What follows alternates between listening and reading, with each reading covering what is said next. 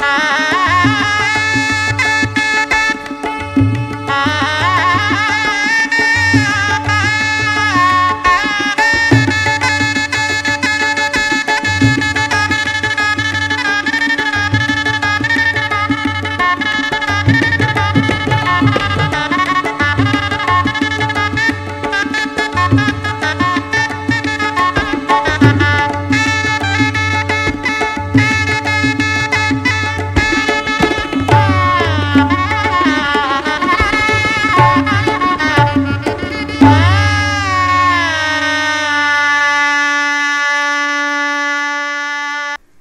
नमस्कार. मी अनंत सदाशिव पाटणकर. आतुरालयाच्या आतूर दोन हजार वीस या बोलक्या दिवाळी अंकामध्ये म्हणजेच ऑडिओ दिवाळी अंकामध्ये तुम्हा सर्वांचं स्वागत. फलश्रुती लेखक ह भ प सतीश शेळके. फलश्रुती ही प्रत्येक स्तोत्रमंत्राच्या शेवटी दिलेली असते. फलश्रुती प्रत्येक ग्रंथाच्या प्रत्येक अध्यायाच्या शेवटी लिहिलेली असते. आपण काही श्लोक स्तोत्र नित्य पाठात म्हणत असतो. त्यामध्ये सुद्धा फलश्रुती असते. म्हणजेच सर्व अष्टक मंत्र स्तोत्र श्लोक प्रार्थना अभंग व ग्रंथ यांना फलश्रुती दिलेली असते. आपण सामान्य माणूस आहोत. आपण कधीही या फलश्रुतीचा विचार केला नाही. कारण आपण फलश्रुतीकडे कधीही लक्ष दिले नाही. असेही म्हणता येईल की त्याबाबत आपण कधीही विचार केला नाही. काही मंत्र स्तोत्र नित्य पाठाची असतात. रोजच्या देवपूजेमध्ये आपण ती म्हणत असतो. वर्षानुवर्ष आपण ती घोकत आलेली असतो. पण फलश्रुतीचे काय? इतक्या वर्षात आपण घोकत असलेल्या स्तोत्र व मंत्रांचे आपणाला काही फायदा झाला? आपण स्तोत्र मंत्र म्हटल्याने आपल्या जीवनात काही फरक पडला का? यांची आपण कधीही शहानिशा करून पाहिली नाही. कारण आपल्याला कधीही त्याची गरज भासली नाही. त्या फलश्रुतीकडे दुर्लक्ष झाले का? की फलश्रुतीचा अर्थ समजत असून आपण मात्र तिच्या लाभाचा विचार केला नाही. फलश्रुतीचा लाभ मिळो अगर ना मिळो आपण मात्र तो मंत्र स्तोत्र म्हणत राहिलो. इथून पुढेही आपण ते नित्य म्हणत राहू. पण फलश्रुतीचे काय? फलश्रुतीला आपण महत्त्व द्यायचे की नाही? फलश्रुतीचा आपल्या जीवनावर परिणाम होतो का? फलश्रुती मिळण्यासाठीच स्तोत्र मंत्र म्हणायचे का? फलश्रुती नाही म्हटली अथवा स्तोत्रकाराने ती लिहिली नसती तर काय फरक पडला असता? फलश्रुती म्हणजे काय? फलश्रुती म्हणजे काय याचा विचार करणे फार गरजेचे आहे. फलश्रुती हा शब्द संस्कृत आहे. मुळात दोन वेगळ्या अर्थांच्या शब्दसमूहाचा हा एक शब्द झाला आहे. एक फल दुसरा श्रुती. प्रथम फलाबाबत बोलूया. फल म्हणजे प्राप्ती. अमुक काम केल्यावर मिळणारे दृश्य अदृश्य सगुण निर्गुण परिणाम. दृश्य सगुण परिणाम म्हणजे झाड लावलं त्याला खत पाणी घातलं त्याची निगा राखली त्याच्यावर प्रेम केलं त्याला जीवापाठ जपलं त्याच्या जीवनात तुम्ही एक आपुलकीचं नातं निर्माण केलं. झाड मोठं झालं. आता त्याला फळं येऊ लागली. ती फळं आपण खातो इतरांना देतो आणि प्रसंगी व्यवसाय करतो. झाड लावलं ते मोठं झालं. आज इथपर्यंतच्या प्रवासात झाडाशी आपला संबंध आला संपर्क आला. परिणाम स्वरूप ते झाड तुम्हाला त्याच्यावर लागलेलं फळ देतं. यालाच या फळाला आपण फल म्हणतो. खरं तर झाडाच्या परोपकाराची गाथा खूप मोठी आहे. पण विषयांतर होईल. म्हणून तथास्तू. तर फळ मिळतच. फक्त त्याची प्राप्ती ही सांप्रत केलेल्या कर्मावर जेवढं अवलंबून आहे तितकंच ते संचित व प्रारब्ध कर्म यावर सुद्धा अवलंबून आहे यावर आपण नंतर विचार करू. फल म्हणजे केलेल्या कामाचा त्याबाबतचा मोबदला. तो जर सगुण असेल तर तो वस्तुरूपाने आनंद देतो. निर्गुण असेल तर मनोमन मनाला आनंद देतो. मुलाला दहावीला ऐंशी टक्के मार्क मिळाले तर सायकल घेईन म्हटले. ब्याऐंशी टक्के मार्क मिळाले सायकल मिळाली हे आहे सगुणरूपी फळ. पण एवढे चांगले मार्क मिळाले त्याचे समाधान हे आहे निर्गुण रूपी फळ. आरोग्य प्राप्तीसाठी लोक आहार नियंत्रणाने शरीर मेंटेन करतात. स्थूल असतात ते वजन कमी करतात. जे रोड असतील त्यांना फुगण्यात रस असतो. शरीरात झालेला बदल हे सगुण फल पण आत्मिक बदल हे निर्गुण फल. फळ कसेही असो कर्मानुसार ते कधी ना कधी मिळणारच. अग्नीवर पाय पडला तर भाजणारच. तद्वत कर्म केले की फळ मिळणारच. आता श्रुती म्हणजे काय? आजपर्यंत फल श्रुत करणे म्हणजे ऐकणे असा अर्थ घेतला जात आहे. अजूनही जनमानसात हाच अर्थ धरला जात आहे. पण त्याचा अर्थ असा होत नाही. श्रुती म्हणजे वेद. वेदांचे एक नाव श्रुती आहे. अनेक साधू संतांनी वेदांना श्रुती संबोधले आहे. श्रुती म्हणजे विवरण. एखाद्या विषयाची सत्य प्रमाणित विस्तारित लेखन जे वेदांतीत आहे ज्याचा वेद आधार आहे ते विवरण म्हणजे श्रुती. असे अनेक अर्थ आपण घेऊ शकतो. आपल्या बुद्धिप्रामाण्याने अर्थ करू शकतो. पण श्रुतीचा खरा अर्थ वेद आहे. वेद प्रामाण्य वचन आहे. म्हणजेच फलश्रुती हे मिळणाऱ्या फलाचे विवरण अथवा वचन. फलश्रुती म्हणजे फलप्राप्ती असा अर्थ नाहीच आहे. आहे तो फळ मिळण्याचे वचन. आता या फलश्रुतीचे कार्य पाहू. फलश्रुतीने आपल्या जीवनात काही फरक पडतो का? आता ते आपण पाहू. फलश्रुतीचा आपल्या जीवनावर परिणाम होतो का? तर हो नक्कीच होतो. पण अगोदर निगेटिव्ह विचारांवरून जाऊ म्हणजे काही उलट तपासण्या करू. एक साधा श्लोक आहे. अहल्या द्रौपदी सीता तारा मंदोदरी तथा पंचकन्या स्मरे नित्यम महापातक नाशनम वरील श्लोक दोन ओळींचा आहे. त्यात सुद्धा फलश्रुती आहे. अहिल्या द्रौपदी सीता तारा मंदोदरी या पाच कन्यांचे नुसते स्मरण केले तरी माणसाने केलेली महापातके नाश पावतात. महापातकांचा नाश कसा होतो याचे गणित परमेश्वर ठरवू शकतो. देहत्याग केल्याशिवाय स्वर्गात गेल्याशिवाय महापातकांचा नाश झाला हे कसे कळेल? आपण नेहमी गणपती स्तोत्र म्हणतो. स्तोत्रामध्ये फलश्रुती आहे. त्यात हे स्तोत्र वाचल्यावर सहा महिन्यात हवे ते फल मिळते असे दुसरे कोणी नाही. तर खुद्द नारद मुनी सांगत आहेत. सदर स्तोत्र श्रीधर स्वामींनी मराठीत अनुवादित करून लिहिले आहे. म्हणून ते करणे सोपे झाले आहे. नारद मुनी काय म्हणतात? गणपतीचे बारा नावाचे स्तोत्र म्हटले तर विद्यार्थ्याला विद्या मिळते धनार्थ्याला धन मिळते पुत्रार्थ्याला पुत्र मिळतो आणि मोक्षार्थ्याला गती मिळते. गणपती स्तोत्र हे सहा महिने जपले तर हे सर्व प्राप्त होते आणि एक वर्ष जप केला तर सिद्धी मिळते यात संशय नाही. अनेक लोक हे स्तोत्र म्हणताना दिसतात. त्यांनी कधीही वरील फलांचा विचार केला नाही पण गणपतीवरील भक्तीपोटी हे स्तोत्र गणपती भक्त नित्य म्हणत आहेत. सहा महिन्यात एखाद्या विद्यार्थ्याला सर्व विषय समजतील का? असे झाले असते तर सर्व लोक विद्यावान बुद्धिमान झाले असते. सहा महिन्यात एखाद्या विद्यार्थ्याला सर्व विषय समजतील का? असे झाले असते तर सर्व लोक विद्यावान बुद्धिमान झाले असते.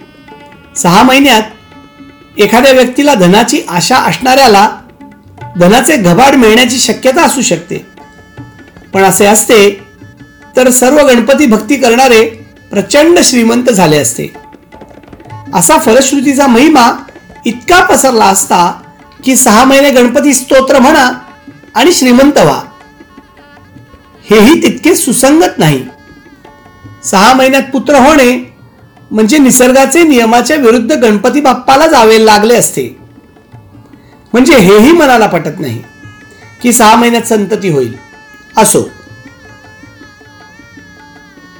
म्हणजे हेही मनाला पटत नाही की सहा महिन्यात संतती होईल. असो. सहा महिन्यात मोक्षाची आश ठेवणाऱ्या माणसाला त्या मोक्षापर्यंत जाण्याचा मार्ग सापडू शकतो. पण ते त्याच्या निस्सीम भक्ती आणि साधनेवर अवलंबून आहे. वरील सर्व माझे विचार वाचल्यावर लोक ह्या फलश्रुतीवर विश्वास ठेवणार नाही परिणामी लोक हे स्तोत्र म्हणणार नाही पण असं व्हायला नको.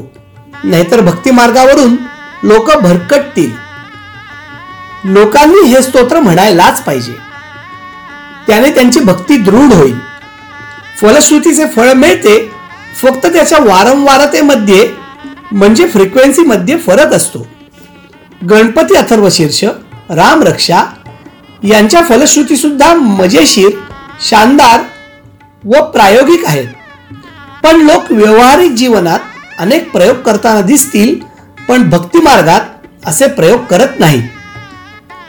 असे प्रयोग करायला एक म्हणजे त्यांचा फलश्रुतीवर शंभर टक्के विश्वास नसतो. दुसरं म्हणजे त्यांचा स्वतःवर आत्मविश्वास नसतो. तिसरं म्हणजे या स्तोत्रावर प्रयोग करायला वेळ नसतो. एखादी व्यक्ती अशा स्तोत्रावर प्रयोग करायला इच्छुक असली तरी लोकापवादाला घाबरून ती तो प्रयोग करत नाही. अथर्वशीर्ष फलश्रुतीचा अर्थ हे अथर्वशीर्ष पठण करील त्याला ब्रह्मस्वरूप प्राप्त होईल. कुठल्याही विघ्नांची बाधा होणार नाही. सर्व प्रकारचे सुख मिळेल. पाच महापातकापासून मानवाची सुटका होईल. संध्याकाळी पठण केल्याने दिवसभरातील पापांचा नाश होईल. पहाटे पठण केले तर रात्रीच्या सर्व पापांचा नाश होईल. सकाळ संध्याकाळी पठण चिंतन मनन केल्यास मनुष्य पापरहित होईल. निष्पाप होईल. अथर्व शीर्षाचे पठण केले त्याच्यावर विघ्न येत नाही. त्याला धर्म अर्थ काम व मोक्ष अशा चार पुरुषार्थांची प्राप्ती होते. अथर्व शीर्षाची हजार आवर्तने केली तर त्याच्या मनात ज्या इच्छा असतील त्या पूर्ण होतात. अथर्व शीर्ष म्हणून गणेशाला अभिषेक करेल तो उत्तम वक्ता होतो. चतुर्थीच्या दिवशी काहीही न खाता पिता जो याचा जप करतो तो विद्यासंपन्न होतो व निर्भय होतो. दुर्वांकूर आणि हवन व पठण केल्यास कुबेरासारखा धनवान कीर्तिमान होतो.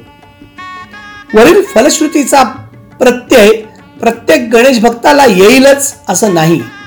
जरा सविस्तर बघूया. ब्रह्मस्वरूपाची प्राप्ती होणे. ब्रह्मस्वरूप म्हणजे काय? ते कसे असते? हे भल्या भल्या ऋषी महर्षींना कळले नाही तर आपणास कळेल? कुठल्याही विघ्नाची बाधा होत नाही हे शक्य आहे. फक्त मानवाने सतर्कता आणि जागरूकता ठेवली पाहिजे. फक्त मानवाने सतर्कता व जागरूकता ठेवली पाहिजे म्हणजे त्याच्यावर कुठलेही विघ्न येणार नाही. सर्व प्रकारचे सुख मिळते. स्वतःवर असलेला विश्वास काम करण्याची धमक आणि देवावरील श्रद्धा यांनी सर्व प्रकारचे सुख मिळते. पाच महापातकांपासून सुटका होते. महापातक म्हणजे मोठे घातक पातक. जसे की गोहत्या करणे ब्रह्महत्या करणे परस्त्री गमन करणे चोरी करणे आणि पाचवं म्हणजे वरील चार कर्म करताना त्यात सहभाग देणे. अशी महापातके आपल्या हातून घडली हेच मुळी त्या व्यक्तीला पटत नाही. मी त्यातला नाही म्हणून तो हात झटकतो. या फलश्रुतीप्रमाणे तो ह्या पापामधून मुक्त होईल असे वाटत नाही. दिवसा वाचले की रात्रीच्या पापांचा नाश होतो. रात्री वाचले की दिवसाच्या पापांचा नाश होतो. दिवस रात्र सकाळ संध्याकाळ पठण चिंतन मनन केले तर माणूस पाप रहित होतो. असे असते तर लोक जशी कामाच्या जागी शिफ्ट ड्युट्या करतात तशीच लोकांनी साधना केली असती. दिवसभर पाप करायचं आणि रात्री अथर्व शीर्षाचे आवर्तन करायचे. रात्री पाप करायचे आणि पहाटे अथर्व शीर्षाचे आवर्तन करायचे. दिवस रात्र असे केल्याने माणूस पापरहित होईल. खरंच होईल का? यालाच आपण अंधश्रद्धा म्हणतो. खरे कारण कळत नाही आणि साप समजून भुई थोपटण्याचा प्रकार होतो. अशी कुठलीही पापे नाहीशी होत नाहीत. त्याचे फळ भोगावेच लागते. जर कळत नकळत काही पापे झाली असतील ज्याने समाजाला कुठलाही त्रास झाला नसेल अशी ही पापे नाहीशी व्हायला हरकत नाही. पण त्याचे प्रमाण हे नगण्य आहे. अथर्व शीर्षाचे नित्य पठण व मनन केल्याने मनुष्यावर विघ्ने न येता त्याला धर्म अर्थ काम व मोक्ष हे चारही पुरुषार्थ लाभतात. मुळात धर्म अर्थ काम व मोक्ष हे प्रयत्न करून मिळवायचे असतात. ते मिळवण्यासाठी मानवाला खूप सावध राहून कर्म करावी लागतात. धर्म अर्थ काम व मोक्ष हे एकमेकांवर अवलंबून आहेत. त्या मानवी जीवनाच्या प्रगतीच्या पायऱ्या आहेत. धर्माने वागणे म्हणजे धर्मात दिलेल्या व्यवहारिक मानसिक सामाजिक व आध्यात्मिक कर्तव्य कर्मांचा धर्मानेच घातलेल्या नियमांनी पालन करून ती कर्म करणे म्हणजेच धर्म. अशा धर्माप्रमाणे धर्मनियमांप्रमाणे जीवन जगून अर्थकारण केले पाहिजे. अर्थ मिळवणे म्हणजे नुसता पैसा मिळवणे नाही तर मिळवलेल्या पैशांचा योग्य विनियोग करून उपयोग करणे म्हणजेच अर्थ पुरुषार्थ मिळवता येतो. असा धर्माप्रमाणे मिळवलेला अर्थ पैसा तो कामात गुंतवला पाहिजे अथवा त्याचा योग्य विनियोग झाला पाहिजे. आपल्यावर असलेल्या धर्मनिहित कर्मावर हा अर्थ विनियोग करणे म्हणजेच काम होय. काम म्हणजे नुसता उपभोग नव्हे. काम म्हणजे वासनिक उपभोग. असाच बऱ्याच अंशी लोक अर्थ घेत असतात तर तो चुकीचा अर्थ आहे. काम म्हणजे मिळवलेला पैसा हा गरजेनुसार कर्तव्य कर्माप्रमाणे कसा वापरायचा व शारीरिक मानसिक सामाजिक सुख कशी मिळवता येतील व त्याचा आनंद कसा घेता येईल याचा विचार म्हणजेच काम. मोक्ष म्हणजे मुक्ती. जन्म मरणाच्या फेऱ्यातून आत्म्याला बाहेर काढणे. व तो ब्रह्मस्वरूप होऊन अंतिम स्थानी पोहोचणे यालाच मोक्ष मिळवला असे म्हणतात. पण आजपर्यंत एखाद्या व्यक्तीला मोक्ष मिळाला हे अजून तरी सिद्ध करता आलेले नाही. असो मुख्य म्हणजे मुक्ती मग ती कोणत्याही कामातून कर्तव्यातून पार पडून मिळालेली अवस्था. जेवणे हे कर्म. जेवल्यानंतर त्यातून मुक्त झालो ही मुक्ती. एखाद्या वचनात फसणे हे बंधन ते वचन पूर्ण झाले म्हणजे मुक्ती मिळाली. कारागृहातून शिक्षा भोगून झाली बाहेर आला म्हणजे मुक्ती मिळाली. खरे पाहता धर्माप्रमाणे वागत असता प्रत्येक कर्मबंधनानंतर माणूस मुक्ती भोगत असतो. धर्म अर्थ काम या तिन्ही पायऱ्यांवर विविध मोक्ष आहेत मुक्ती आहेत. तिथपर्यंत जाणे म्हणजेच मोक्ष मिळवणे. ब्रह्मस्वरूपाप्रतचा मोक्ष मिळवणे हे खूपच खडतर आहे पण अशक्य नाही. धर्मनिहित कर्म करून अर्थ मिळवून झाला तर तो मोक्ष मिळवण्याकडे गेला असे समजा. पण मोक्ष त्याच्या सर्व कर्मनिवृत्तीनंतर मिळतो. व माणूस त्याचा आनंद घेत असतो. पण नुसत्या अथर्व शीर्षाच्या पाठांतराने व आवर्तनाने तो मिळतो असे नाही. यावर संशोधन करावे लागेल. संशोधन करणे म्हणजे प्रयोग करणे व त्यानंतर अनुमान काढणे. अजून असे बरेच प्रयोग अथर्वशीर्ष फलश्रुतीप्रमाणे करावे लागतील. अथर्वशीर्षाची आवर्तने केली तर मनातील इच्छा पूर्ण होतात. जर मनातील इच्छा पूर्ण होण्यासाठी तसा संकल्प करून हजार आवर्तनांचा संकल्प घेऊन तो काटेकोर नियमांचे पालन करून पूर्ण केला तर मनाची इच्छा पूर्ण होणारच यात कुठलाही संशय नाही. पण सामान्य माणूस असा प्रयोग करतो का? तर उत्तर नाही असे येते कारण काहीही असो. अथर्वशीर्ष म्हणून गणेशाला अभिषेक केला तर उत्तम वाणी प्राप्त होऊन तो उत्तम वक्ता होईल अशी फलश्रुती आहे. असाही प्रयोग करायला हरकत नाही.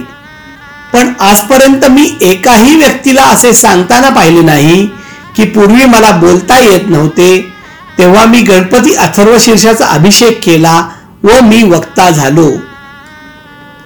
चतुर्थीला काहीही न खाता पिता उपवास करून अथर्व शीर्षाचा पाठ करतो तो विद्यासंपन्न होतो निर्भय होतो. मुळात उपाशीपोटी कुठलेही काम नीट होत नाही.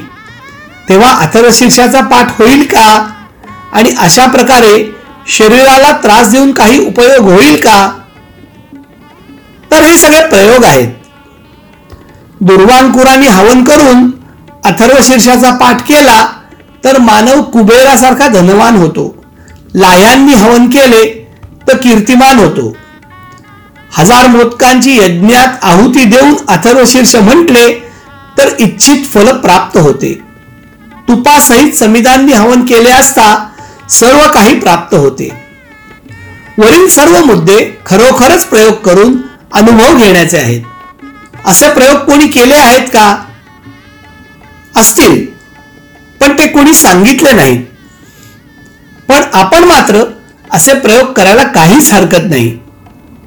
एखाद्या ठराविक दिवशी इच्छित कर्मफलांचा संकल्प करून घेऊन असा विधी करून ते कर्मफल या फलश्रुतीप्रमाणे मिळते का हे पाहिले पाहिजे. फळ मिळेलही पण त्यामागचा हेतू व कार्यकारण भाव महत्त्वाचा राहील. ही इच्छा समाज विरोधक असेल तर निसर्ग ती नक्कीच पूर्ण करणार नाही हे नक्की. आतापर्यंत फलश्रुतीप्रमाणे लाभ मिळतो का यावर आपण तारतम्य ठेवून विचार केला.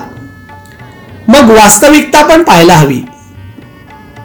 माऊलींच्या हरिपाठात माऊली म्हणतात हरि उच्चारणी अनंत पापराशी जातील लयासी क्षण मात्रे. तृण अग्निमेळे समरस झाले तैसे नामे केले जपता हरी. हरीचे नाम नित्याने घेतले तर आपण केलेल्या सर्व पापांच्या राशी म्हणजे ढीग क्षणार्धात लयास जातात नाहीशी होतात. माऊलींनी उदाहरण दिले आहे तृण म्हणजे गवत. अशा गवताच्या गंजीला एकच ठिंडी पडून अग्नी लागला तर ती गवताची गंजी क्षणात जळून खाक होते. तद्वतच आपली पापे जळून खाक होतात नष्ट होतात. बुधकौशिक ऋषींनी अथर्वशीर्ष लिहिले. ज्ञानेश्वर माऊलींनी ज्ञानेश्वरी हरिपाठ व अमृतानुभव असे ग्रंथ लिहिले. या अशा ऋषी साधू संत यांच्यावर मला मुळीच संशय नाही. त्यांनी जे लिहिले ते सूर्यप्रकाशाप्रमाणे प्रखर सत्य आहे. मुद्दा हा आहे की आपण या फलश्रुतीप्रमाणे फळ मिळण्यासाठी त्यांनी सांगितलेली उपाययोजना शंभर टक्के पाळतो का? तसे कर्म करतो का? उत्तर नव्याण्णव पूर्णांक नऊ टक्के नाही येते. जनमानसांमध्ये साधुसंत ऋषी महर्षी हे वागत व वावरत असतात. त्यांना समाजाचे हित कशात आहे हे खरोखरच माहीत असते. म्हणून समाजाला चांगल्या मार्गावर नेऊन त्यांचे कल्याण करणे हे साधुसंतांचे कार्य आहे. हे त्यांना कळलंय म्हणून ते कळकळीने पोटतिडकीने आपल्याला सांगत असतात. पण समाजाला आयतं मिळण्याची सवय झाली आहे. तो प्रयोग करायला सिद्ध तर सोडा सज्ज सुद्धा नाही. प्रयोग करणे हे त्याला कंटाळवाने वाटते नको वाटते. पण फलाची आशा तो सोडत नाही. काहीतरी सांगितले. म्हणून आम्ही पापांचे ढीक तयार करू व हरिनामाची काडी लावून भस्म करू असा सामान्य माणसांचा समज होऊन त्यांचे अधपतन होईल. त्याचा खरा मतितार्थ वेगळा असतो. जो आकलन व्हावयास आपण प्रयत्न केले पाहिजे अभ्यास केला पाहिजे. तरच आपणाला संतांना काय म्हणायचे आहे ते समजेल. नाहीतर शाळेतल्या विद्यार्थ्यांनी पाठ्यपुस्तकातील अभ्यास न करता नुसते अथर्वशीर्ष पाठ करून म्हटले तरी गणपती बाप्पा त्याला पास करणार नाही. हे मात्र सोळा आणि खरे आहे. तसेच पापबुद्धीतून निवृत्त होऊन मागे झालेले पापाचे डोंगर त्या नामरूपी अग्नीत भस्म करून तो अग्नी प्रदीप्त होत राहील व पुढे अग्नी फक्त ऊर्जा देईल कारण त्याच्याकडे जाळण्याचे काम नसेल. नाहीतर नामरूपी अग्नीला नामरूपी तुपाची आहुती न देता आपण प्लास्टिक टायर ट्यूब अशा अविचारी विचारांची पापरूपी समिधा घालून आहुती देऊन वातावरण दूषित करू विचारातील पापबुद्धी कधीच सतत नामजप करून देणार नाही. जरी सतत नाम घेऊन बुद्धीत पाप असेल तर कुठलेही पापाचे डोंगर जळणार नाहीत उलट ते वाढत राहतील हे सुज्ञ वाचकांनी लक्षात घ्यावे. अशा प्रकारे फलश्रुतीचा लाभ मिळत नाही. फलश्रुतीचा लाभ मिळवण्यासाठी आपण खास पूर्ण तयारीनिशी सर्व शक्तीपणाला लावून बुद्धीचा वापर करून आत्मबलाने आत्मविश्वास वाढवून दिलेल्या नियमांचे पालन करून व निसर्ग शक्ती म्हणजे उपास्य दैवतांवर नितांत श्रद्धा ठेवून आणि फलश्रुतीयुक्त स्तोत्र वा मंत्र याचा पाठ करून प्रयत्न केला पाहिजे. म्हणजे निसर्ग शक्ती ज्याला आपण देव म्हणतो तो तुम्हाला इच्छित फल दिल्याशिवाय त्याला चैन पडत नाही कारण त्याला फक्त देणे हेच कळते. एक कथा सांगतो. गुरु मच्छिंद्रनाथांनी शिष्य गोरक्षनाथ यांना संजीवनी मंत्र पाठ करण्यासाठी दिला. अमुक एक संख्या मंत्र म्हणून झाल्यावर तो सिद्ध होतो. ही त्या मंत्राची फलश्रुती होती. एक दिवस गोरक्षनाथांना जपाला बसून मच्छिंद्रनाथ गावात भिक्षाटनाला गेले होते. गोरक्षनाथ जिथे संजीवनी मंत्राचा जप करत होते तेथे गावातील काही मुलं खेळत आली. खेळ खेळता खेळता त्यांनी एक बैलगाडी बनवली. गाडी तयार झाली. तर म्हणे आपण बैलगाडी बनवली पण गाडीवान बनवला नाही. त्यांनी गाडीवान बनवण्याचा प्रयत्न केला. पण त्यांना त्या मातीला आकार देता आला नाही. म्हणून त्यांनी गोरक्षनाथ यांना विनंती केली की आम्हाला खेळण्यासाठी गाडीवान तयार करून द्या. अशी विनवणी ऐकल्यावर गोरक्षनाथांनी चिखल माती घेतली आणि गाडीवान बनवायला सुरुवात केली. आणि एक मानवी पुतळा तयार केला. तो पुतळा पूर्ण करता करता मुखात मात्र अखंड संजीवनी मंत्राचा जप चालू होता. पुतळ्याची पूर्णाकृती तयार झाली आणि शेवटी गोरक्षनाथांनी हात धुतले. हात झटकताना त्या पुतळ्यावर पाणी शिंपडले गेले. मग काय? तो पुतळा सजीव झाला. त्याचे रूपांतर एका गोजीरवाण्या बाळात झाले. ते बाळ जसे जसे रडायला लागले तशी सर्व मुले भूत भूत म्हणून पळून गेली. गोरक्षनाथ सुद्धा घाबरले. ते एका बाजूला झाडाच्या मागे जाऊन लपले. गावाच्या दिशेकडून मच्छिंद्रनाथ येत होते. त्यांनी मुलांना घाबरलेले पाहिले. आणि त्यांना विचारले असता त्यांनी एकच गलका केला भूत भूत. मच्छिंद्रनाथांनी जाऊन पाहिले व गोरक्षनाथांनी खरी हकीकत सांगितली तेव्हा मच्छिंद्रनाथ हसू लागले. ते म्हणाले अरे आज तू सिद्ध पुरुष झालास. तुझी संजीवनी मंत्र साधना पुरी झाली व त्याची फलश्रुती म्हणजेच हा बालक होय. अशा प्रकारचे प्रयत्न व निष्ठा असेल तर काहीही करून शक्तीला ते फल द्यावेच लागते. नवे नवे ती ते देतेच यात काहीही शंका नाही. म्हणून रामदास स्वामींनी म्हटले आहे मना सज्जना भक्ती पंथेची जावे तरी श्रीहरी पाविजे तो स्वभावे. साधू संतांनी ऋषी महर्षींनी भक्तिपथावर जायला सांगितले आहे. कारण श्रीहरी त्याच्या स्वभावानुसार सर्वांना पावतो. पण आपला स्वभाव देवाच्या स्वभावाशी मिळवतो का? पण आपण आपला स्वभाव देवाच्या स्वभावाशी मिळवतो का? त्याच्याशी मिळतं जुळतं घेतो का? तर नाही. तरीही मानवाचा स्वभाव पाहून तेवढेच काय ते फल देव मानवाला देतो. माझ्या मते फलश्रुती म्हणजे फळ मिळणे. पण कधी तर खालील नियम पाळले तर. सर्वप्रथम तुमचे ध्येय उद्दिष्ट ठरवा. जे हवे आहे ते तुमच्या विचारात घ्या मग त्यावर मनन करा. तुमच्या ध्येयप्राप्तीसाठी ते मिळवण्यासाठी कुठले स्तोत्रमंत्र निवडायचे ते तुम्ही ठरवावे. शक्यतो आपल्या इष्ट देवतेचे स्तोत्र निवडावे अथवा एखाद्या गुरूंचे मार्गदर्शन घ्यावे.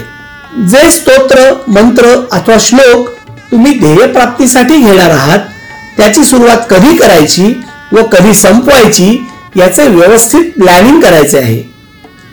अशी अमुक दिवशी सुरुवात करून अमुक दिवशी संपूर्ण त्याची सांगता झाली पाहिजे याची खूण कॅलेंडरवर करा. मोबाईलमध्ये नोट करून ठेवा. ज्या दिवशी स्तोत्र मंत्राची साधना सुरू कराल त्या दिवशी लवकर उठून सर्व आटोपून देवासमोर बसावे. जागा नसेल तर उभे राहावे. सर्वप्रथम देवाची नित्य पूजा करावी. नंतर उजव्या हातात अक्षता घ्याव्यात. शक्यतो देशकालाचा उच्चार करावा. व आपल्या मातृभाषेत देवाला आपला हेतू बोलून दाखवावा. याला संकल्प करणे संकल्प सोडणे संकल्प केला असे म्हणतात. हातात अक्षता घेऊन त्या शक्तीला आवाहन करा की मी माझ्या अमुक ध्येय प्राप्तीसाठी या स्तोत्र मंत्राचा पठणाचा संकल्प करत आहे. हा संकल्प तू माझ्याकडून पूर्ण करून घ्यावा. अशी प्रार्थना म्हणून हातावर पाणी घेऊन ते तामणात सोडणे शक्यतो संकल्प हा एक वर्षाचा ठेवा म्हणजे सुटसुटीत कार्यक्रम राबवता येईल. किंवा त्या स्तोत्र मंत्राच्या अथवा अभंग ग्रंथाच्या कालावधीचा पारायण पद्धतीचा संकल्प करावा व त्याचे नियम पाळावे. संकल्प केल्यावर शक्यतो अपरिग्रह स्वीकारावा. म्हणजे कोणाकडून कुठलीही गोष्ट निशुल्क घेऊ नये. परांग वर्ज करा. जर एखाद्या वेळेस टाळणे शक्य नसेल तर गोखले सरांनी त्यासाठी एक नियम सांगितला आहे की तुम्ही ज्या घरी जेवता त्यांच्या देवघरात दक्षिणा ठेवा. अथवा लहान मुले असतील तर खाऊसाठी पैसे द्या. म्हणजे तिथे देवाणघेवाण होईल आणि नियम मोडणार नाही. शक्यतो जमेल तेवढा वेळ शांत राहा. म्हणजे काम करू नका असे नाही काम करता करता मौन पाळा. वायफळ बडबड टाळा. मोजके अथवा काम संबंधित महत्त्वाचे असेल तेवढेच बोला. कारण गोखले सर म्हणतात सर्वात जास्त शक्ती ही बोलण्यात खर्च होते. संकल्पित स्तोत्र मंत्र पठणाची जागा वेळ व आसन एकच ठेवा. नाहीतर संकल्प करून असे नमूद करा की जमेल त्या ठिकाणी जमेल त्या वेळी जप करू.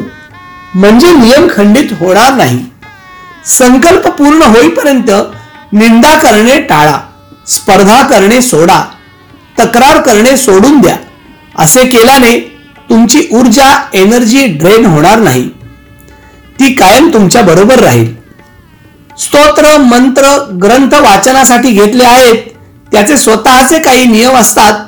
ते पाळले पाहिजेत जर ते जमणार नसतील तर तसे संकल्पामध्ये नमूद करावे म्हणजे आपणास दोष लागत नाही. उदाहरणार्थ गुरुचरित्र सोहळ्यात वाचावे असा नियम आहे. हे जरा कठीण आहे. पण तुम्ही धूत वस्त्र नेसून वाचन करीन असा संकल्प घेतला तरी चालतो. देव दयाळू आहे. तो सर्व गोष्टींना माफ करतो. तोच सर्व सांभाळून घेतो. पण आपण त्याच्या भीतीपोटी त्याच्याकडे जात नाही. त्याच्याशी संवाद साधत नाही. म्हणे कुलस्वामी कोपला आहे. अरे कशाला कोपेल तो? तो तर कुळाचा स्वामी आहे म्हणजे मुख्य मालक आहे. मुख्य रक्षक आहे. तो तुम्हाला वेळोवेळी मदतच करत असतो. फक्त आपले लक्ष नसते. तुम्ही सोप्या भाषेत सोपा संकल्प करा. त्याचे इच्छित फळ द्यायचे काम हे त्या शक्तीच्या हाती आहे. आसन शक्यतो घोंगडी अथवा कांबळे वापरावे. हे उत्तम आसन आहे. बाकी कुठल्याही आसनाचा विचार सध्या करू नका. प्रत्येक आसनाचे वेगवेगळे नियम आणि फल आहे पण अध्यात्मामध्ये घोंगडी कांबळे याला विशेष महत्त्व आहे. स्तोत्र मंत्र म्हणताना अध्याय वाचताना शब्दांचे उच्चार स्पष्ट व ठळक आले पाहिजेत. नुसते आटपायचे म्हणून भराभर पटापट म्हणायचे नसते. ही आपण केलेली आपलीच फसवणूक आहे. उच्चार जमत नसेल तर जाणकारांची मदत घ्या. हरिहर भेद टाळा.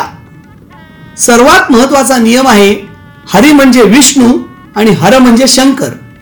दोघांचे उपासक नेहमी भांडतात.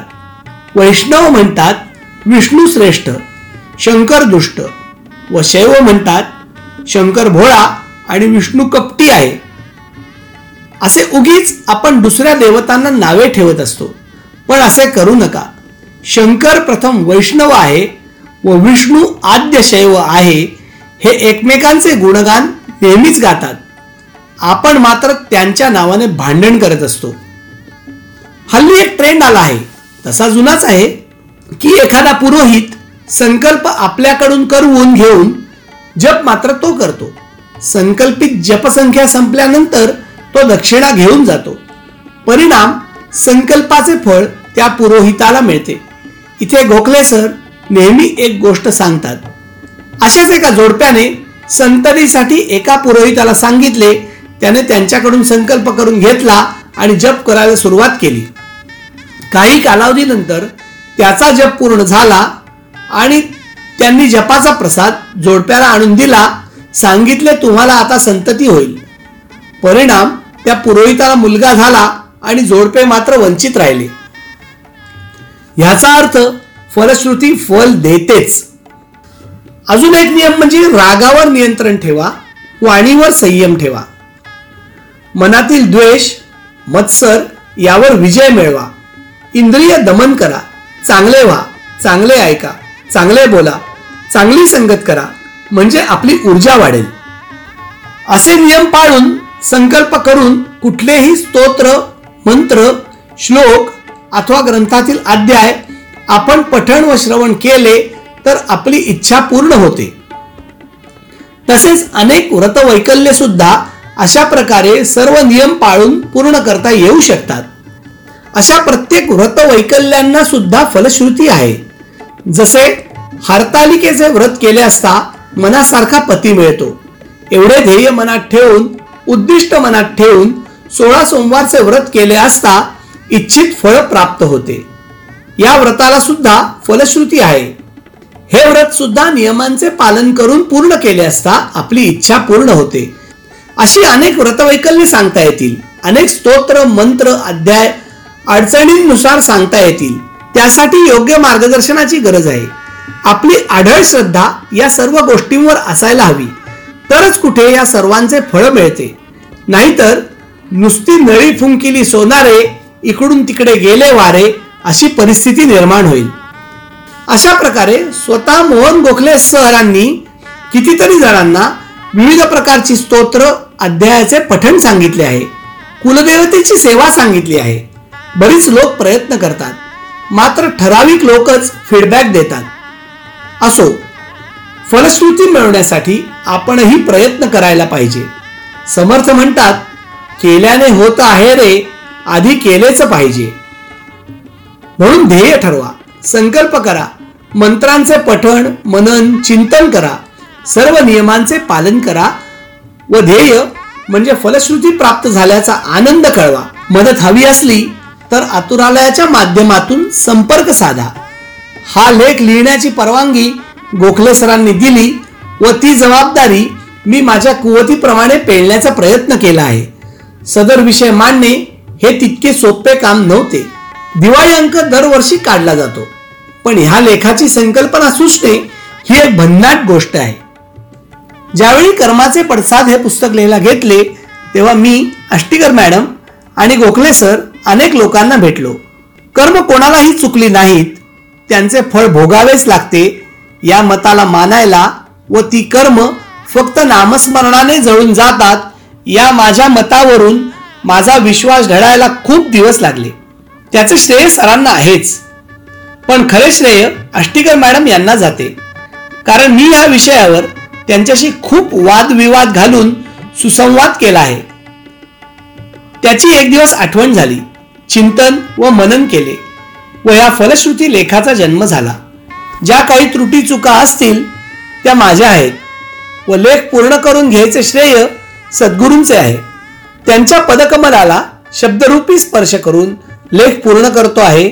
शुभम भवतु श्रीरस्तु तथास्तु.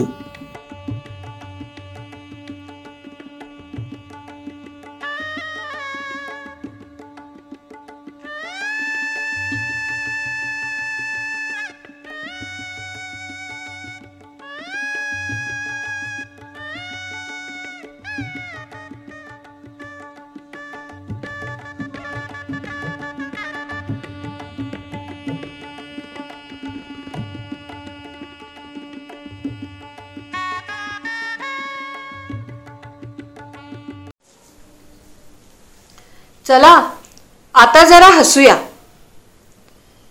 एका घरी पाहुणे आले आहेत. त्या घरातील मुलीला पाहुणे काय प्रश्न विचारतायत बरं? पोरी मोठी झाल्यावर तू काय करणार आहेस? काही नाही. आई बनेन शिक्षण घेईन लग्न करीन. आणखी काय करणार? योजना चांगल्या आहेत तुझ्या बेटा. फक्त जे काही करशील ते योग्य क्रमाने कर. म्हणजे झालं.